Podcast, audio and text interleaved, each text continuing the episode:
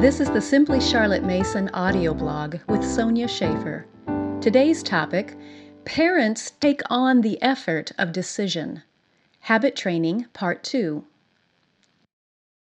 As we discussed last week, in many ways, your job of cultivating good habits in your child is just like cultivating them in your own life. Most of the principles and practical steps are similar. But there are also some differences between laying down the rails in your child's life and laying them down for yourself. When cultivating good habits in your child's life, you do some of the work for him. There is a lot of effort involved in making new decisions. You've probably experienced it for yourself when trying to navigate your way through a big city. That's one reason we love to depend on GPS mapping and directions to tell us where to go and what to do. Stress rises with every unfamiliar choice you have to make. It's the same with new habits.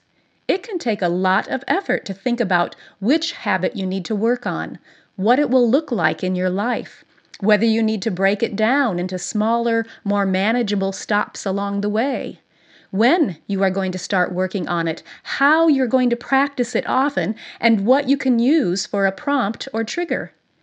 So, one of the parent's roles when working on good habits with a child is to remove that effort of decision.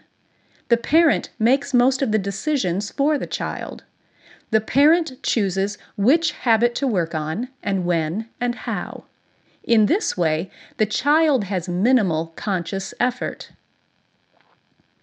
A great function of the educator is to secure that acts shall be so regularly, purposefully, and methodically sown that the child shall reap the habits of the good life in thinking and doing with the minimum of conscious effort.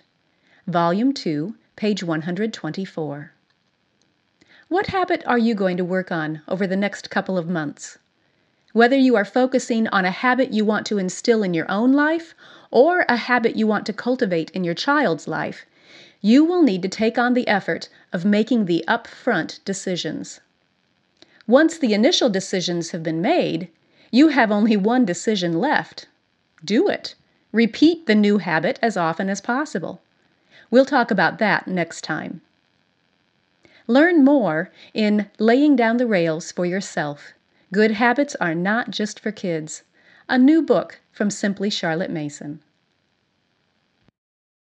You have been listening to the Simply Charlotte Mason audio blog, a reading of the weekly blog post from our site. You can always find the latest posts at simplycharlottemason.com or subscribe to our audio blog through the iTunes Store. Thanks for listening.